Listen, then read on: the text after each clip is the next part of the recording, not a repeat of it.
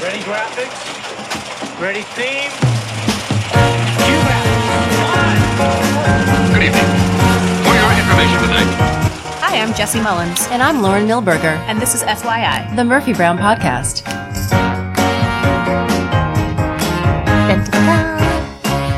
We did it! We did it. We're here. Hi. Hi, Jesse. And we have faces. We do have faces, yes. Unless you're listening to this on iTunes or wherever you listen to podcasts. So they're confused right now. Yes. But this is a live Facebook stream of our first episode, which is a podcast, which is audio, and there is a visual element. But if you just go- this one time. one time only, yes. It's kind of like an Easter egg, so that when you hear the voices, you feel like you know what the faces are. exactly. And then we can go back into the shadows where we belong. Where we absolutely belong, because I'm I'm too showered and put together for this. I'm not in sweatpants. I don't understand what's happening. Uh, and then we can go into our little hovel and just watch episodes of Murphy Brown. Which is what I do on the daily. Yes, and we can now say it's research. It's absolutely. It's like when you find out that for a job you can go buy some clothes for it, and you're like, that's a write off.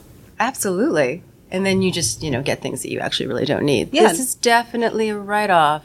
Absolutely. Uh huh. My computer is a write off. I need that maxi dress for business. Absolutely. I'm not going to wear it to the club Duh club. because that's what I do. Because as a I- child who I grew am- up watching Murphy Brown, I went to the, the club. Duh club. The club. That's what they say, right? I don't know. I'm not cool. I live with cats. She does. She does live with cats. It is a special club. So, welcome.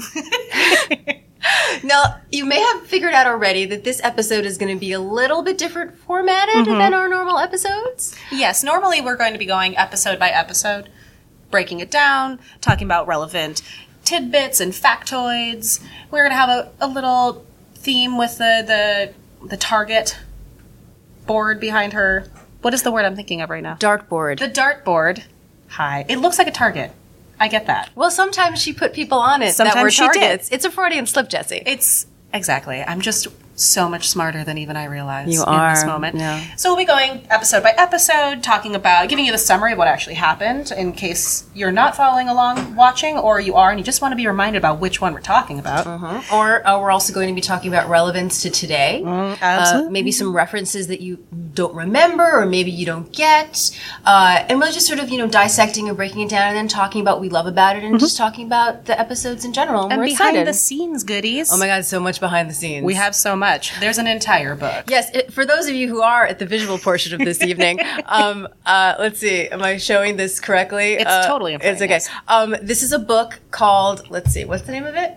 Anatomy of a Sitcom, Murphy Brown, an inside look at classic in the ma- making. Oh, I can't speak. By Robert S. Alley and Irby B. Brown. And I had this book since I was probably like 11 or 12. Mm-hmm. My mother brought it back from Caldor. Oh. Do we remember Caldor? I'm sorry, I'm my brain goes to Star Trek, so I'm assuming that's a planet somewhere. No, Caldor was not a planet, but to me it was a planet where I Of could get a. Murphy Brown book and perhaps some amazing perfume by Debbie Gibson.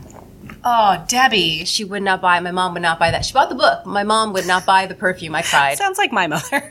Yeah, and we're going to be talking about a lot of things from the Mm-hmm. 80s and the 90s from our childhood, um, particularly. So this is sort of an origins episode. This Yes. is going to be us talking about what we're going to be doing in the future, why we're doing this podcast, Mm-hmm. and sort of our origin Murphy Brown stories. personal stories to add a personal touch. Yeah, I would hope maybe you you know connect to that and see why we are the perfect hosts for this. Yes, I, our enthusiasm will convince you regardless. Yeah, hopefully uh, we won't scare you.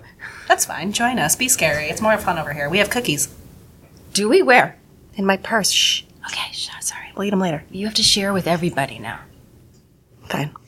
So Jesse, would you like to start off and tell your personal story about why you love Murphy Brown? Oh, sure. And so I grew up in uh, northwestern Minnesota. Um, I was raised in a a unique household for for my age. I was raised by baby boomers with two Gen X children, and then I came along significantly later. However, I was raised in a Gen X household, so I watched what my mother watched, and that was Murder She Wrote. That was Murphy Brown. With my dad, I watched original Doctor Who and Star Trek and all these things. So I was raised in a very matriarchal setting where we, we talked about the issues that were relevant to my family, which was a little older than I was. So I remember being far too young and having really strong opinions about the politics of my nation and about what women should be doing, I assumed that it was normal to see women on my screen in powerful executive positions, leading the world, being the woman that people are afraid of when Murphy walks into a room. I assumed so that's what you did. So it definitely informed what happened later. It's probably the reason I was so obsessed with Xena Warrior Princess. I was like, women rock, and they do things. And I didn't think it was weird for a woman to, spoiler, have a child later out of wedlock. These were conversations that happened around me. And to this day, it's usually a reference point. That's so awesome. Uh, so my story is that I was that kid who used to watch everything. Like I would joke that if I didn't watch it, it was probably because it was on against something else. Even when I eventually got, you know, the picture within a picture VCR recorder, mm-hmm. that's still only two things that you can watch. You have to watch one thing and record the other. Yeah. Yeah. So that was only two. Of course, if Murphy Brown was on, that could not happen because I would record every episode. And watch it as well. Exactly. Exactly. So I can't Yeah. record one thing and watch something else. So that if it was on Mondays against Murphy Brown, then I probably didn't also watch it. Yes, all Murphys. Yeah, because this was before streaming. Yeah, This was before carrying around things on your phone. I don't understand how DVR works. I never will. it's a complicated thing, Jesse, Yeah. but I'll explain it to you one day. Thank you. Uh, so I remember coming across Murphy Brown. I would say in uh, the, I think the middle of season two. Uh, I feel like between like eleven and twelve, I sort of became like watching adult shows, whereas before, like I would never have got thirty something. Uh, I was watching Blossom. and- Blossom. yeah, Blossom. Uh, and Fresh Prince of Bel Air and Alf and things like that. And then there was some sort of shift. And I don't know if it was watching Murphy Brown that maybe like took me up a notch. Um, I also was heavily bullied. I'm dyslexic. I didn't have any real peer group. And so I was able to, I think, create on my own, like where you had the influence of your mother. Um, and my mother didn't watch the sh- my shows with me per se. I mean, if you ask her, she'd go, Oh, yeah, I love Murphy Brown. But like it was always just me sort of solitary in front of the television because it was sort of a refuge for me outside of school. And I just became obsessed. uh, it was, as I said to someone the other day, it was bad. And I meant like, just like, I had it bad. And she said to me, I told Jesse the story, Oh, that sounds really good. It is really good. I'm a massive fandom person. Yeah. It's there's strength in the confidence of like, yeah, I know everything about But this. I think I meant it more like, I had it bad. but it's charming. Thank you. So here's how bad I had it. Uh, Jesse loves this story. so what I did was I started cutting out like pictures from TV Guide, and I didn't want to put them on my wall because I didn't want to like mess them up. So I had gotten one of those sort of, you know, old style photo albums with a plastic cover and the sticky paper. And I started putting them in there. And the next thing you know, I had a scrapbook which uh, over 10 years uh, became several different Murphy Brown scrapbooks. did. Uh, I cut out little letters, things, you know, articles. I like made it artistic because I also did col- did collage art. If you're gonna scrapbook, You got a you got a scrapbook. scrapbook. I seriously Capital scrapbook. S. Yeah, no, it's. Uh, and then this book that I talked about, my mother brought home, Mm-hmm. and I really learned sort of the behind the scenes. I learned um, d- about Diane English, who was the Mm-hmm. showrunner, and how many people believe that she really was, you know, sort of Murphy Brown in a sense, Mm-hmm. um, and ran that whole show and her sensibility, and learned how sitcoms worked. And I think before that, I definitely wanted to be an actor or be in show business, but this was like, oh, I want to work behind the scenes in, in sitcoms, or I want to do this, and like becoming obsessed with how the table read works and Oh my how the different days are. Um, I bought first draft scripts so I could see, Oh, I was obsessed. yeah, like all the cut lines and the character Mm-hmm. stuff. Uh, I used to actually uh, take a little mini cassette Mm-hmm. and I would record the audio of my favorite episodes. And if I couldn't sleep at night or I went on vacation, I would listen to them. You are the world's most beautiful monster. Thank you. Uh, and there's one more. um, I took my parents' camcorder, put it on some books, because we were going on vacation, and I had to watch Murphy Brown on vacation. Uh, recorded the video of it, listened to it on my little cassette. It was like off by a little You're bit. early AV. Like this is amazing. Yeah, I was creating an iPhone. Yeah. Yeah, and I would listen on vacation. So there are certain episodes that I used to be able to actually verbatim do in my head because Mm-hmm. Oh, of yeah. that. Which, you know, when you're heavily bullied and, you know, you're sort of in it and you want to kind of take yourself out because it's just nonstop, you know, Mm-hmm. I'd walk the halls and people would really be very mean to me. This sounds so sad, but I'm fine now, guys. Um, I would repeat the episode sort of in my head. Now, I feel like it's been so long, I watched a couple and I don't think I could do the whole thing in my head now. I'm but very disappointed in you. I'm sorry, Yeah. I know. But there, but there were certain episodes, particularly the Jerry Gold episodes. Oh, Jerry. Jerry. Um, we'll talk about Jay later. Yeah. Um, but uh, I was repeating it along with it, like I was, you know, at a cult movie. I, that's part of it. It's it's the community of of the fandom and all the different ways that you connect to the community. Whether you had someone to watch it with you, or it created a world that you felt safe in. That's what that's what fandom does. And I think there are different. It's a spectrum. There are different levels of it, and everything is valid. I think the what's important for for our audience to know is is why it's important to you. Like, and yeah, it may have a, a sadder origin, but people can also connect to that. And that's Oh, why yeah, that's I why I think a lot of appreciate you sharing can. it. Thank you. And it's nice to kind of, you know, share it with all of you guys. Hey. Yeah. So we we also want to talk about why why we still talk about this show. I mean, Yes. we met years ago. I don't even know how many, but let's Oh, not worry about that. Uh, but one of the first things we ever talked about was Murphy Brown and this excitement we had that we both. Which was rare to me to find someone, particularly around my Mm-hmm. age, who did, because it really was meant for adults. Oh yeah, but I was 15 going on 40 most As- of my life as was I, And I think that started at about age six. So.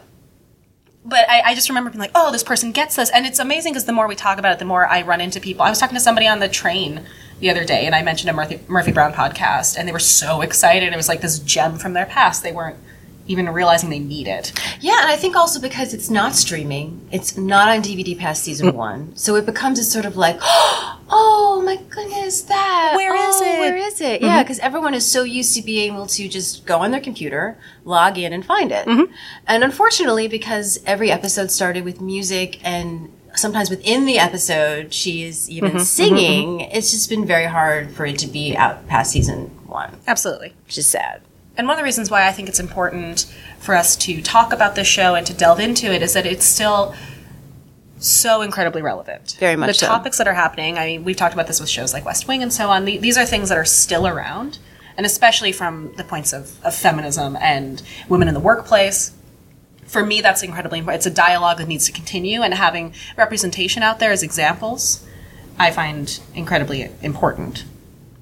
Um, speaking of that, so we Yes. wanted to talk a little bit about what we mean by fem- feminism in regards to today, and Murphy kind of leading that discussion. Um, for those who don't know, um, we're currently in what we what we call third wave feminism, Okay. um, and I I'm not going to go too into this. I'm not talking from a degree of women's studies. Yes, but- and everything I think today is going to be sort of lightly dusted, so to speak. We are. Mm-hmm. going to save a lot of things as we go along to talk about in each individual episode. Exactly. For reference, for first wave feminism, think your 1800s to early 1900s suffragettes. Women were trying to to talk about their issues, but to, before they could do that, they needed equality. And at that time, it was about property rights and the right to vote, have a say in the political agenda. Second wave feminism, you're looking at post World War II, 60s to 80s. This now we start looking at women in the workplace, the, the family structure, the Equal Rights Amendment, uh, reproductive rights, sexuality, and so on third wave feminism, which is what really ties into the Murphy Brown era, is a little bit more ambiguous. We're we're talking about a lot of the issues are kind of reactive to what they were the perceived failures of second wave feminism. And a lot of times people refer to second wave feminism as the middle class white woman's feminism. I've heard that, yeah. And what came out of that was the concept of intersectionality about the idea that any woman is broken down by so many different disciplines of their own personal diversity that it, it colors what feminism means to them and what, what they're, what's important to them. And I think that's something that's important within Murphy Brown because within this, this current feminism that was starting about this time, you're looking at her love of Motown and why that's so important to her as a at this point kind of upper class white woman. Why is motown music so important and what that could represent? So that's something we're going to talk about as we go when we talk we about the different music. Um, and we just we want to talk about how the different overlapping identities of women today are are still very relevant and how we need to address them one at a time and continue this dialogue. For reference, everyone, the uh, dictionary definition of feminism is the theory of the political, economic, and social equality of the sexes. Little food for thought. Yeah, and something I thought was also really interesting, um, you know, uh, being children back then, I think there's certain things we just didn't realize how, no. how far back, you know. Uh, so this, so Murphy Brown premiered on uh, November 14th, 1988. My dad's birthday, funny enough. Aw, happy birthday. Uh, and only 14 years before uh, was the first time a woman could get her own credit card without a man. Not that long ago. Modern life. I mean, at the time, when you think like, what was I doing 14 years ago? Things feels like yesterday. I just can't believe I don't know how many goats I'm worth. That's complex. Yeah. I think that we should maybe Google that. Yeah, I definitely. I, I can probably find a ratio somewhere. I'm thinking three and a half. Oh, s- oh, thank you. Is that good? Out of five? Is it out of five goats? I don't know. Uh, There's probably an app. We can find it. We'll figure it out, yeah. We'll let you know. Yeah. And then also, um, 1967 was the first time that a woman ran the Boston Marathon, although not officially.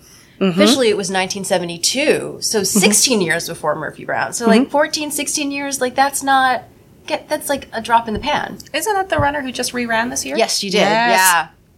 It's pretty amazing. Uh, now, what's sort of also exciting about, you know, we're doing this live stream with Antenna TV is that Murphy Brown is going to be on Antenna TV very soon. Yes. So, yes, it's not streaming and it's not necessarily on DVD, but now you have a place to actually see it. I'm so I'm so excited. So I'm- excited. we finally have an outlet. This is a, a great opportunity for people to remember it, to get to see it past season one, which is the only way you could see it up until Some this people point. haven't. Exactly. And we have a whole we have we have such a large demographic that this is that this could pertain to now. And thankfully Antenna TV is letting us have access to the show again.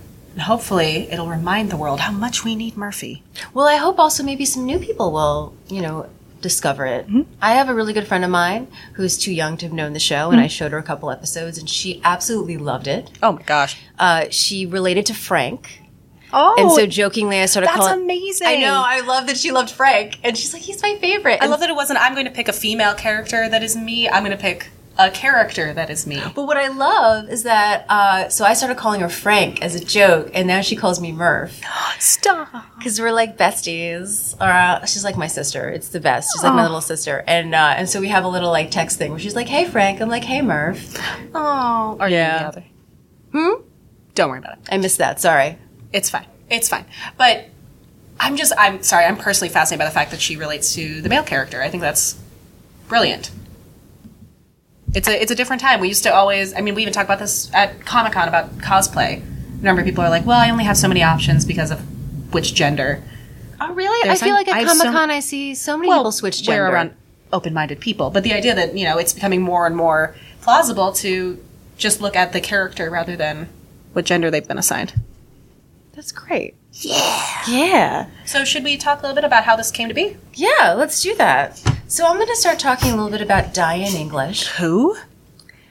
She created the show, Jesse. Oh, I guess I've heard that name. Diane Marie English. To We be may have specific, talked about her a couple times. a couple of times. I had her picture on my wall. Of course you did. Uh, well, many people may not realize that she did a Hanes ad. Oh yeah. So I had the Hanes ad on my wall. I also, from this book, photocopied the entire writing staff and had the writing staff on my wall like it was the New York Yankees. I know. I love you. I know. Okay. Uh, so Diane Marie English was born May 15th, 1948.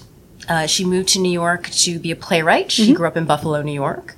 Uh, she eventually got a job at the local PBS here, Channel 13. Uh, wrote a TV column for Vogue. She uh, co-wrote The Lathe of Heaven in 1980, which is based on the 1971 science fiction novel. Jesse, who is Star Trek canon, has a lot of experience in that area. Uh, eventually, she and her husband, Joel Shukovsky, who uh, became her producing partner, moved to LA. Uh, Diane wrote some TV movies, uh, tried to do some features, but the two of them felt like it just took too long. You know, uh, I have a really good friend of mine who's the most successful screenwriter that I know, and nothing he has written has been produced yet. because it's just development hell. Yeah. It keeps going. So they decided to do television. Uh, Diane's first show was Foley Square in 1985 with Margaret Colin. Uh, it was one of those shows that was really great reviews, but maybe didn't have the ratings, which I think happens a lot with a lot of successful lot of it. writers.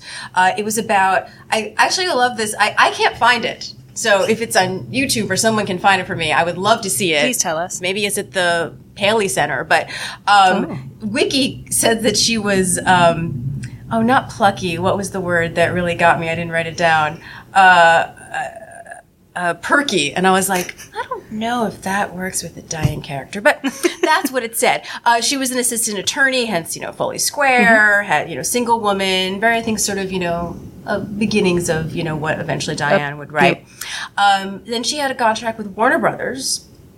And they put her on this pilot. I mean, the pilot had been done already, but they weren't very happy with it. So she wasn't the executive producer; she was the producer, and that was My Sister Sam with Pam Dawber and Rebecca Schaeffer. And that was 1986 to 1988. I know you have a personal sort of connection to My Sister Sam. I, I love my sister Sam specifically because I was raised in a household with a um, pretty significant age gap between my, my elder sisters and I. Mm-hmm. And it was, on, and to this day, honestly, one of the only representations I've seen of that kind of relationship.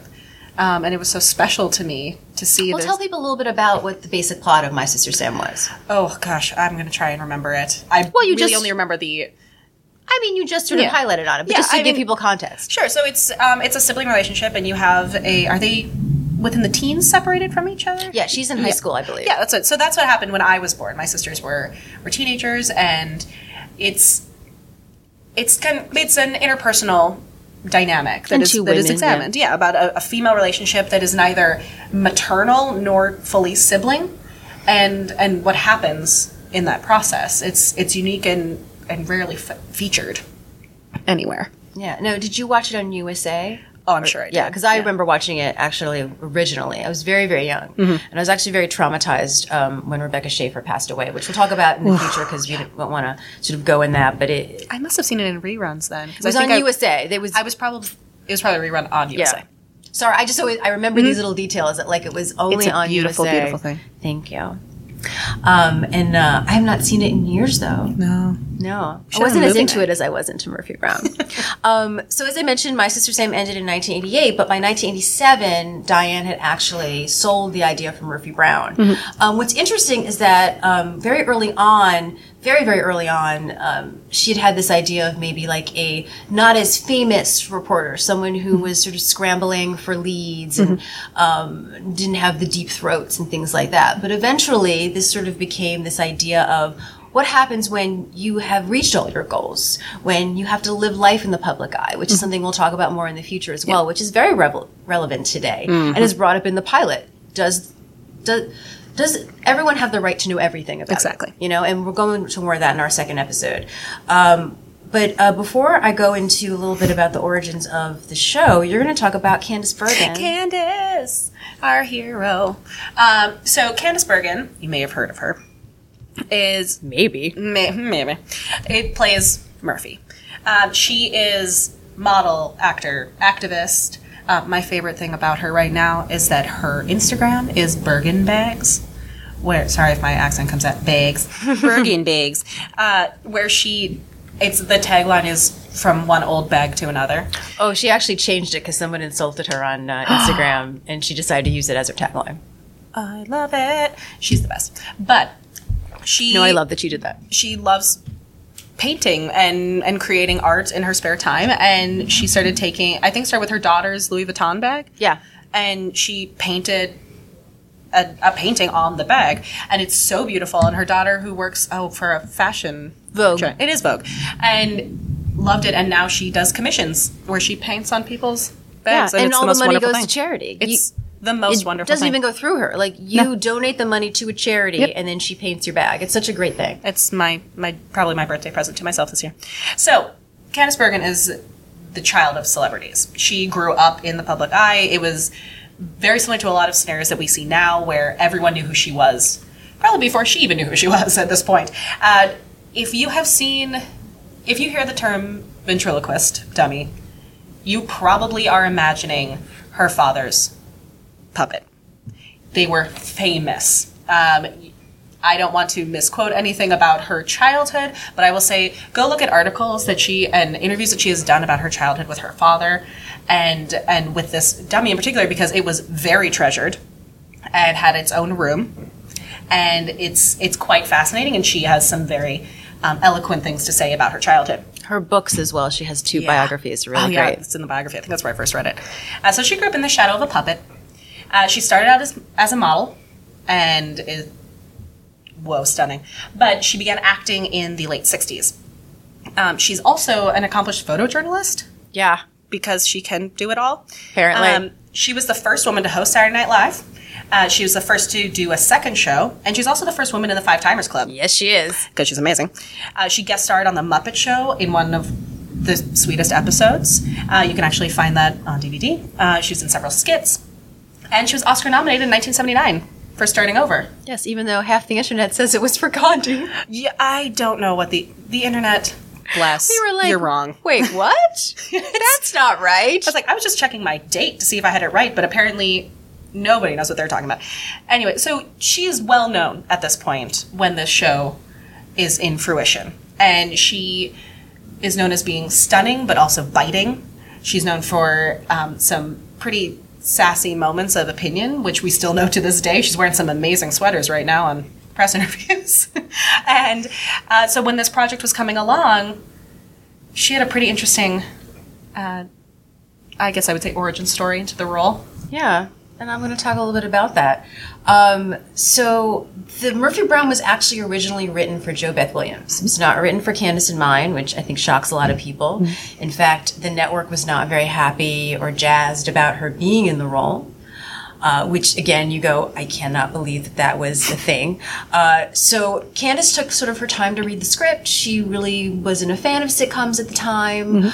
Um, she was a movie star, and it mm-hmm. was very. Un- this was a time. I mean, nowadays a movie star doing television is not a big deal. In fact, No, but it's, then then it was you a stayed in your lane. Exactly. It was a very big deal. I mean, I think Michael J. Fox had sort of slowly mm-hmm. started to kind of do that and was breaking out with mm-hmm. Back to the Future and things like that, but it still wasn't known.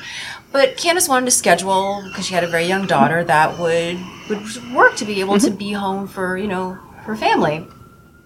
But she still took her time. So she read the script very late and loved it so much and got scared that maybe it was taken. And I love this story that I, I don't know if it's going to be relevant to everyone today, but uh, she said she used a phone on a plane and she felt kind of like an idiot. Like, why I am I remember doing those. this? Yeah.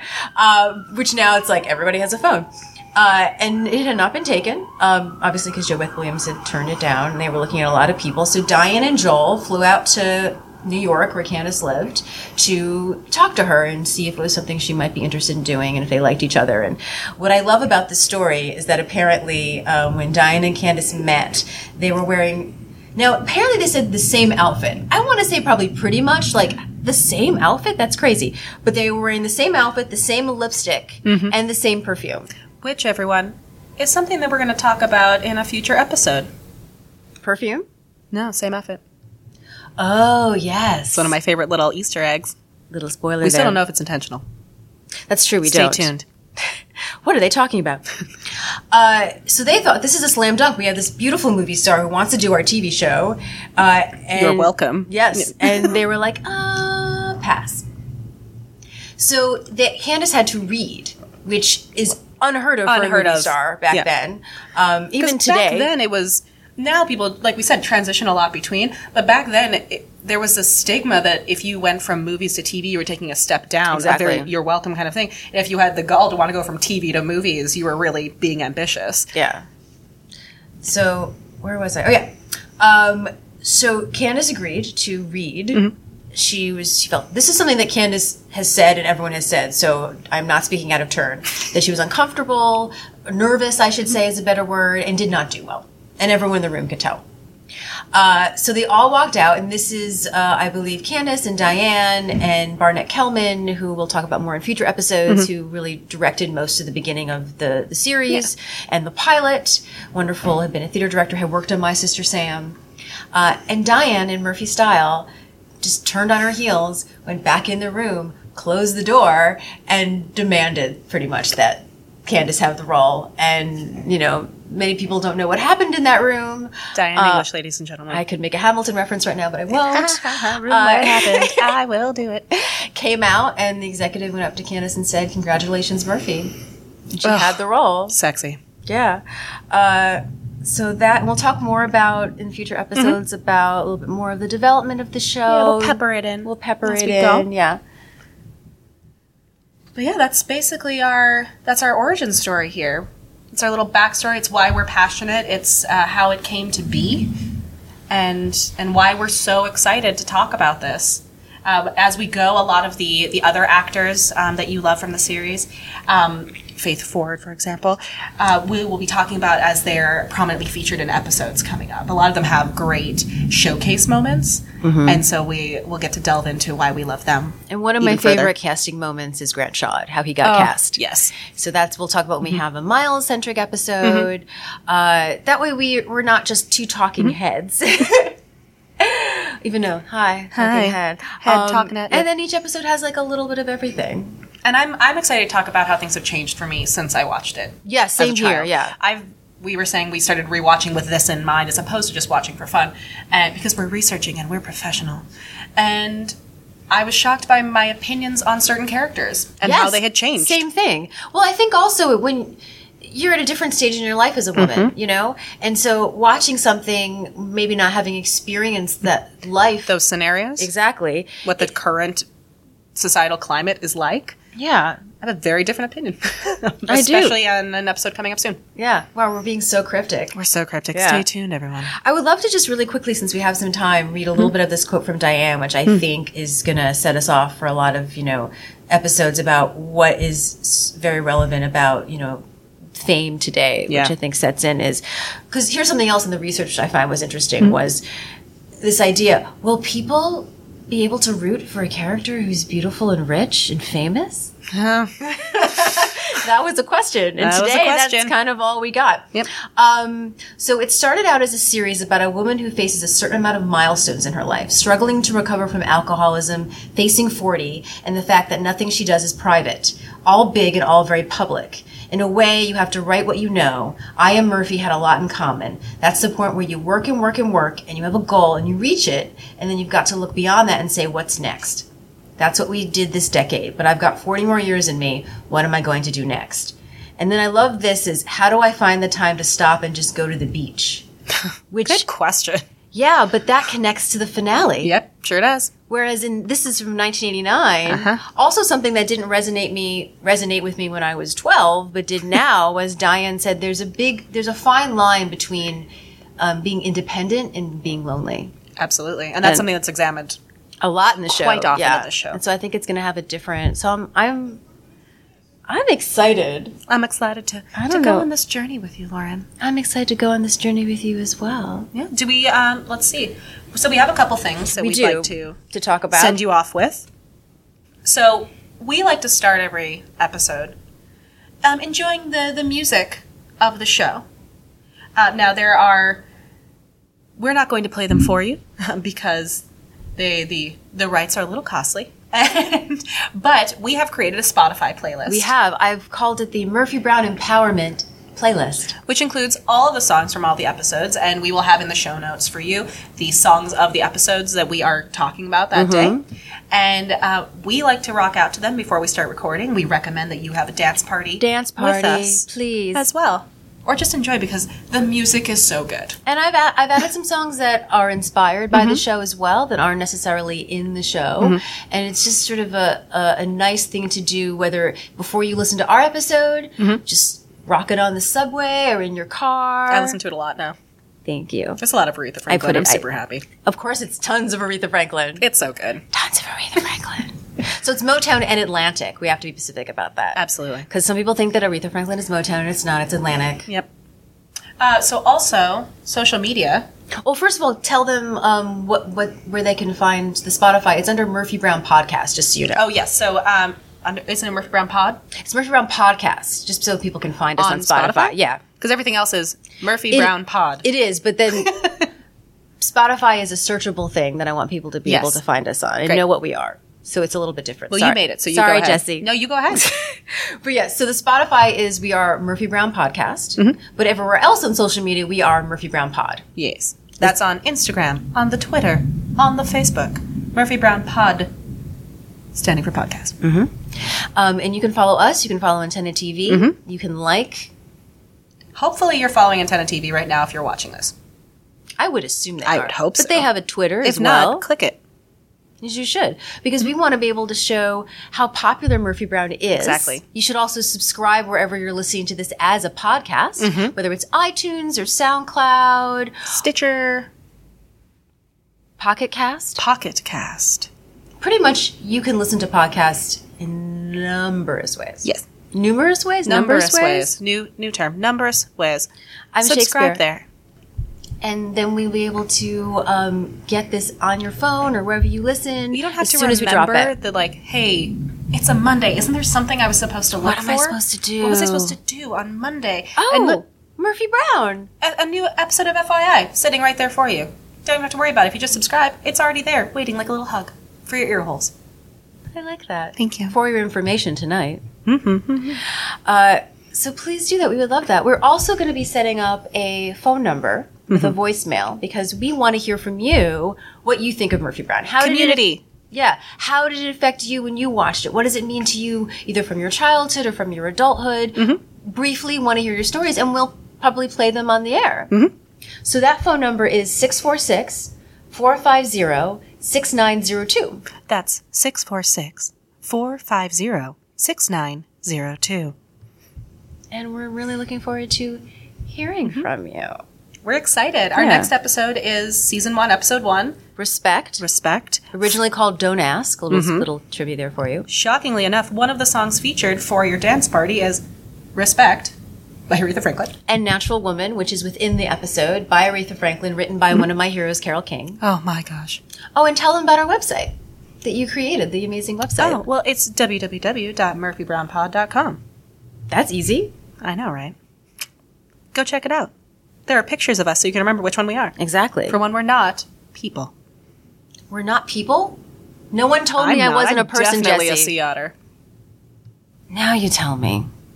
Are you surprised? I don't want to do a show with a sea otter, Of course you do. We hold hands. but it's kind of clammy and wet. No, they're not. Let's see. Oh, they're not. See? You're welcome. For those of us, those of us, for those of you who are listening, I am touching Jesse's hand right now. We need we need lunch probably. Probably yes, yes. Although we just completely ruined the illusion because this is going live at night. We need dinner. I just need food, guys. I don't know what day it is. But anyway, Anyway, please leave us a voicemail. Follow us on social media. Let us know in the little, you know, underneath this video what you think. Uh, every month, oh, on, this is going to be on the iTunes and so forth Tuesday, just because we're live streaming this today on Monday. But after that, it'll be every other Monday, and then eventually we're going to go to every week, probably closer to when Antenna TV will be showing Yeah. Murphy Brown, which um, they will be announcing soon, hopefully. Uh, so by that point everyone should be caught up. yeah, so follow, like, join us. Rate it, subscribe. I'm so excited to be going on this journey with you, Jesse. Likewise. And all of you. yeah, Call us. so we'll see you soon. yeah. For another edition of FYI. The Murphy Brown Podcast.